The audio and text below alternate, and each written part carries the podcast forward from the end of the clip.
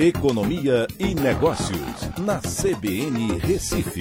Oferecimento Cicred Recife e Seguros Unimed. Soluções em seguros e previdência complementar.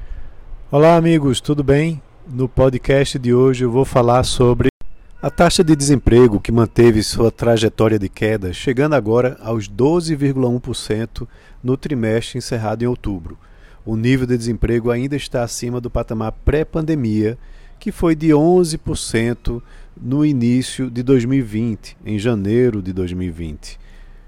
O rendimento real dos trabalhadores atingiu seu menor nível na série histórica e a inflação é o grande culpado. Após atingir o seu máximo da série histórica em março de 2021, com 14,9%, a taxa de desemprego tem apresentado uma trajetória de queda nos dados que são divulgados pelo IBGE.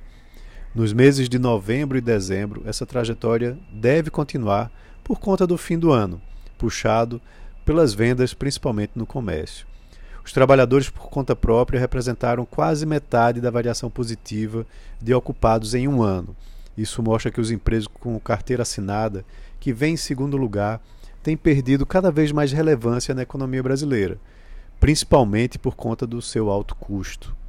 O que chama mais atenção, porém, é como o rendimento real dos trabalhadores caiu nesse período.